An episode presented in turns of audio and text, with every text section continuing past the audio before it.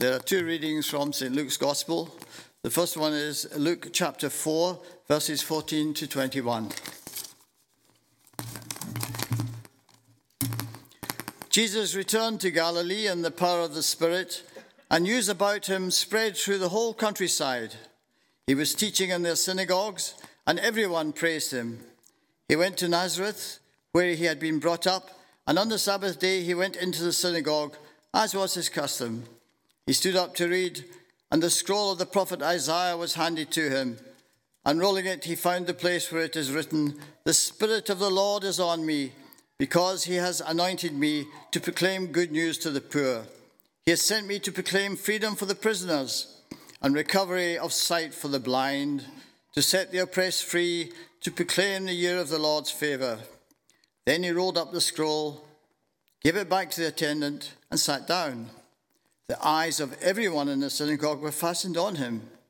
He began by saying to them, Today this scripture is fulfilled in your hearing. The second reading is uh, Luke chapter 20, verses 9 to 19.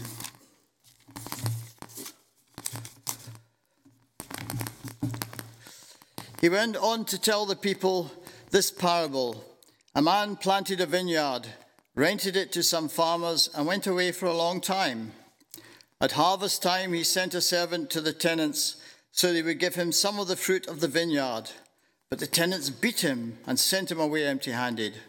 He sent another servant, but that one also they beat and treated shamefully and sent away empty handed.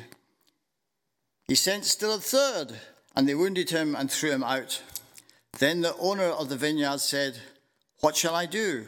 I will send my son, whom I love. Perhaps they will respect him. But when the tenants saw him, they talked the matter over. This is the heir, they said. Let's kill him, and the inheritance will be ours. So they threw him out of the vineyard and killed him. What then will the owner of the vineyard do to them? He will come and kill those tenants and give the vineyard to others. When the people heard this, they said, God forbid. Jesus looked directly at them and asked, What is the meaning of that which is written? The stone the builders rejected has become the cornerstone. Everyone who falls on that stone will be broken to pieces, but anyone on whom it falls will be crushed. The teachers of the law and the chief priests looked for a way to arrest him immediately, because they knew he had spoken this parable against them, but they were afraid of the people. Let's pray. Lord, I do ask for your, the work of your Holy Spirit in me and in all of us, that together in these moments we will draw closer to you and have greater clarity about who you are. In Jesus' name, amen. We are in a, I'm going to call it a mini series. It's, it, it's five long. There's nothing mini about this series. I have to say, the Bible's big picture. and uh, last week, um, David uh, bravely took on that which I had given him, uh, which was uh, to speak on Israel. And, and he, he did that. And today I've got, um, I've, I've, got a smaller number of um, Bible passages, sort of. The New Testament is a wee bit shorter when we're thinking about Jesus, but mind you, many, many passages point to him. The whole of the whole of the book points to him. We're going to think about Jesus. But needless to say, I will not say everything that needs to be said about him. That's what I'm here for, and we're here for as a church for years and years to explore the significance of Jesus and for people to find new life in him. I'm going to begin by telling you uh, something which happened more than 30 years ago. I was an undergraduate at St John's College in Durham, and uh, there were lots of uh, Christians in the, uh, in, in the college. It was a Church of England college. I, I, there were lots of Christians. Not, not everyone was a Christian, but there, there were more than you'd sort of guess from, you know, uh, a, a, normal college. And I got chatting with this uh, other undergraduate, a second year, I was a first year. I got chatting with a second year. And uh, after, um, after the meal, a, few of us went back uh, to her room and, and continued our conversations. And we started talking about Jesus. And we were exploring, and I can remember speaking about that moment which will come when we see Jesus face to face. And I can remember talking about what a transforming, incredible moment that will be. To see Jesus face to face. And the person I was chatting to just thought it, it was not going to be as I imagined it. That it was not going to be that transformative experience. And I just thought, really? And I looked around the room and I saw on the bookshelf something which made me think, huh, maybe this is why you're not drinking coffee when I am, but also why you don't have the same view of Jesus that I have when I saw the Book of Mormon sitting on her shelves. We shared lots in common. But at that central point, who is Jesus? I knew it had sort of come out in the conversation. I just thought she had this shrunken view of who Jesus is. Hey, much bigger than most people in the culture, but shrunken from a Christian point of view. And actually, when we deal with anyone, really, and wanting to understand what they believe. Absolutely key question is the question which Jesus asked regularly.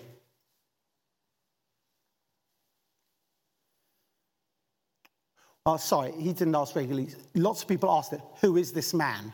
But he also asked, Who do you say that I am? Who do you say that I am? Is there a more important question? Is there a more important question? I do not think so. Who do you say that I am? Who do you say that Jesus is? It is vital, it is central and sometimes in conversations with people, we suddenly discover they haven't grasped who Jesus is. I thought they had. I thought they had, but they haven't. It is at the center. Who is Jesus? And I'm going to look briefly at these two passages in Luke, or just refer to them as we uh, look at who Jesus is. In Luke chapter 4, we've got Jesus speaking in his hometown synagogue. And he reads scripture. Last week, David uh, was telling us all about the Old Testament and how, how it, it, it points to Jesus and how it lays the foundation for that which is to come. And Jesus picks up the scroll from Isaiah, one of the prophets of the Old Testament, and opens it, and he just reads The Spirit of the Lord is on me. Because he's anointed me to proclaim good news to the poor. He sent me to proclaim freedom for the prisoners, recovery of sight for the blind, and to set the oppressed free, to proclaim the year of the Lord's favor and he rolls it up. And he says, Today today, this scripture is fulfilled in your hearing. What's he saying? He is saying those wonderful words of Scripture, those wonderful promises of God, that wonderful truth about the blind seeing, the oppressed going free, that is true in me, which, as sermons go, is quite a biggie.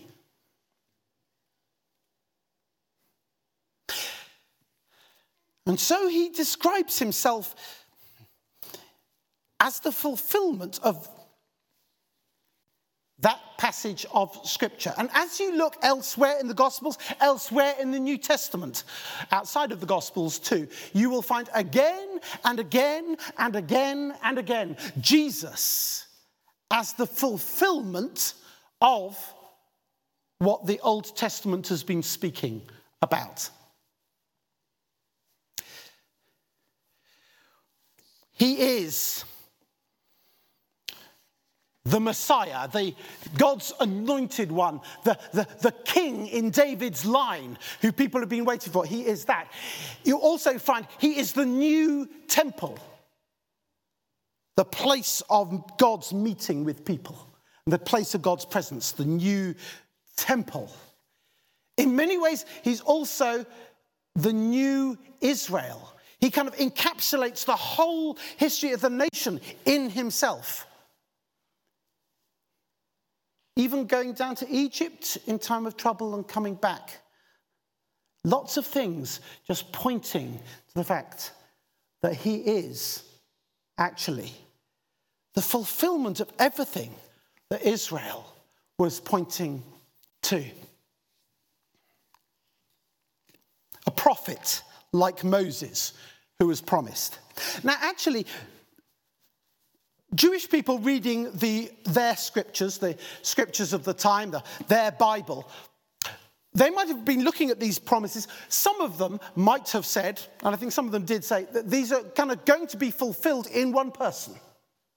And some of them might have said, in fact, they did say, the Messiah is not necessarily going to be the same as the prophet promised to be one like Moses. He's not necessarily going to be the same person as the servant of the Lord promised in the later chapters of Isaiah.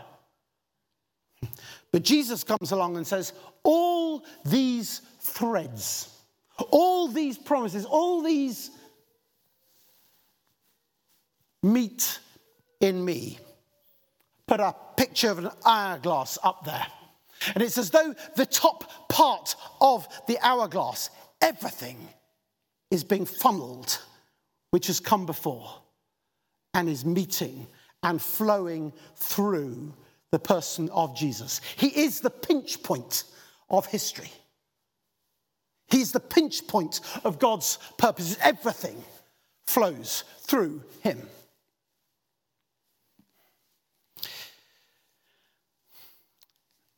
So there is continuity between the Old Testament and the New.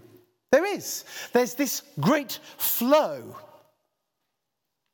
And David last week was pointing to that. There is continuity, but there's, there's also a discontinuity, or at least a crisis point. Might be better than discontinuity. There is a crisis point in Jesus. Because it's all flowing through him. And therefore, at that point, what you make of him is vital because everything is flowing through him. A bit like trying to get out of Upper Cambourne. There's kind of one road, you know. You're never going to get out unless, if that's blocked, you're done, you know. but but it's, the, it's the pinch point. It all flows through him.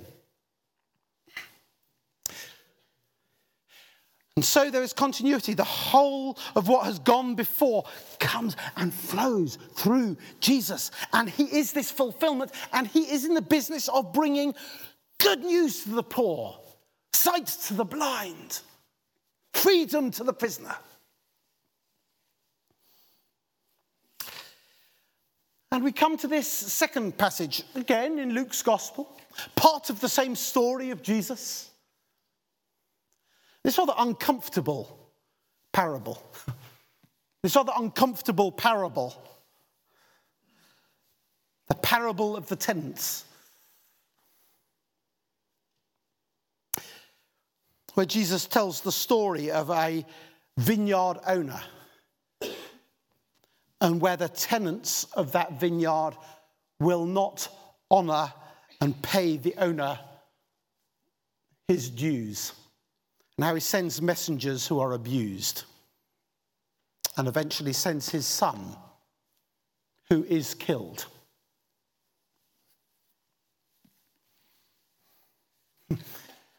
and at the end of that passage, you've got the religious leaders of Israel of that time feeling distinctly uncomfortable because they knew that he was speaking about them.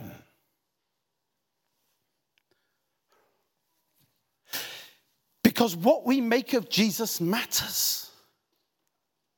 And actually, if we reject Jesus, then suddenly we're rejecting the whole thing. You can't really have the hourglass of God's purposes while rejecting the place, the person through whom it all flows.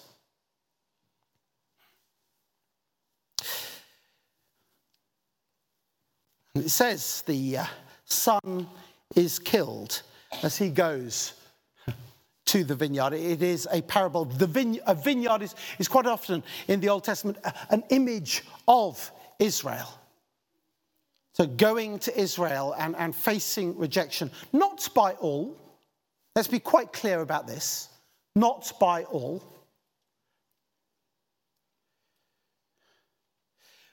But actually by most. The early Christians were Jews.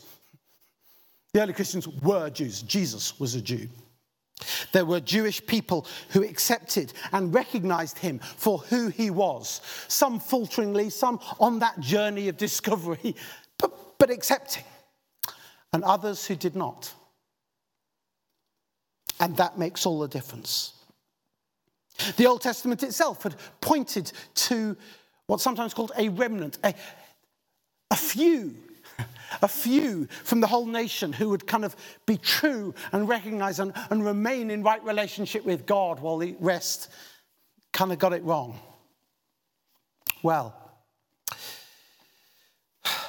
when we come to the cross, that central symbol of the Christian faith, that central act of Jesus, that he came to die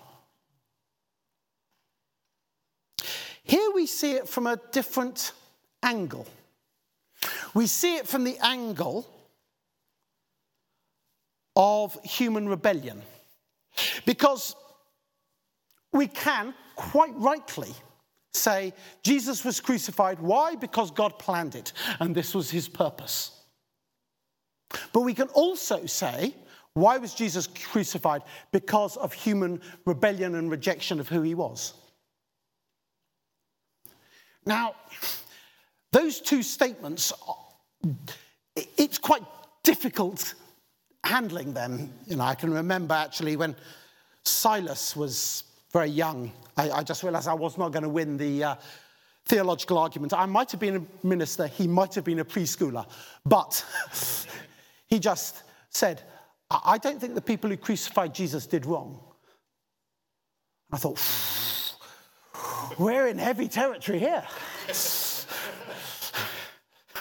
I came out thinking, he hasn't changed my opinion, but I can't actually, you know, kind of, because he basically waited for me to say, yes, God purpose for Jesus to die. And then he said, ha ha. I thought,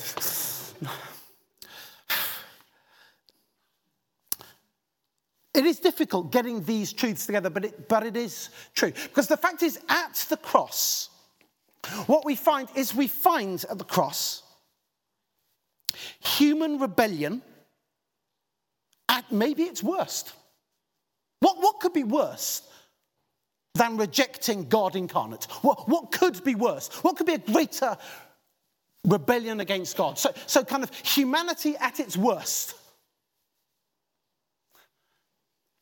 And yes, we also see God's judgment there. God's judgment on sin we see at the cross. Jesus dies, he bears it for us. But we see also it's the meeting place of human rebellion. Yes, God's judgment, but also, thank God, grace. It is the greatest place at which we see the generosity of God, the free gift of God. That however bad human beings get, as it were, he goes to that point and he says, Father, forgive them. They don't know what they're doing. We find forgiveness even at that point. You know, if that can be forgiven, everything can be forgiven. And that's the truth. Everything can be forgiven. How? In Jesus, the pinch point, to whom it all flows to whom it all flows. There is forgiveness, the most wonderful, beautiful, glorious, liberating forgiveness in Jesus. Good news to the poor, sight for the blind. We've got good news.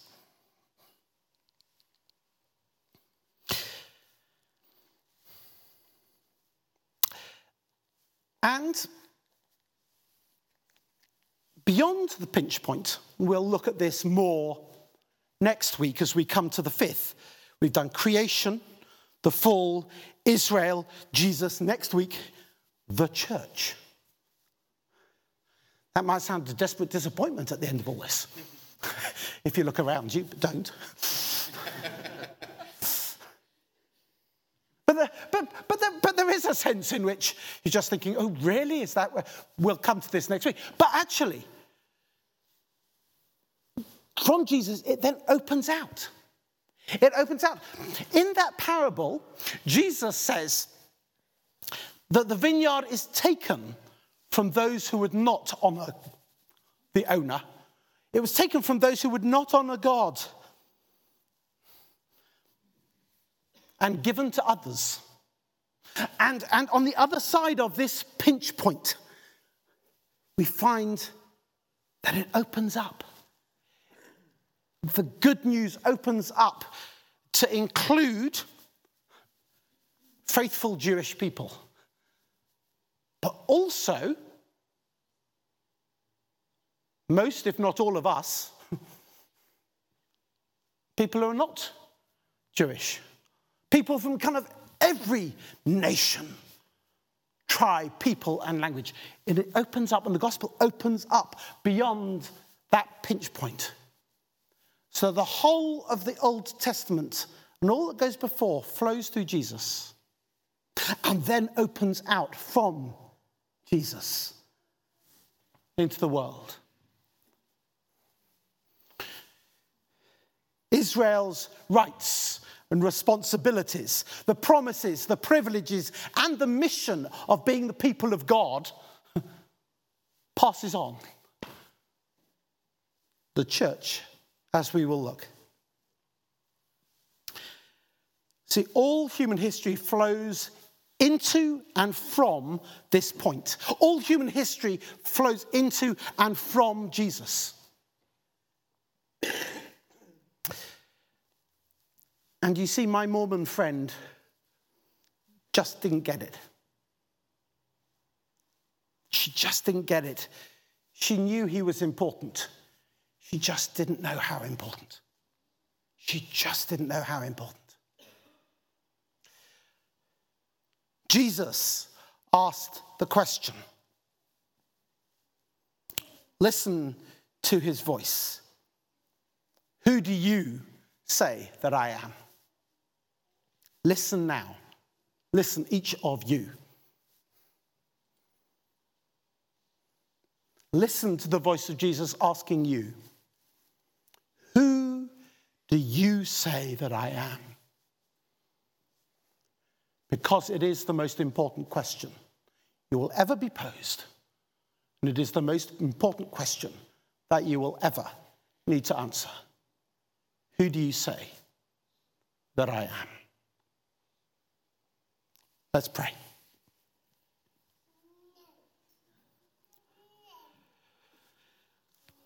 Oh Lord, Lord God, I want to say thank you for Jesus. Thank you for Jesus, our wonderful Lord. And open our eyes that we might see him ever more clearly. The Son of the Father, our Lord and our God. Amen.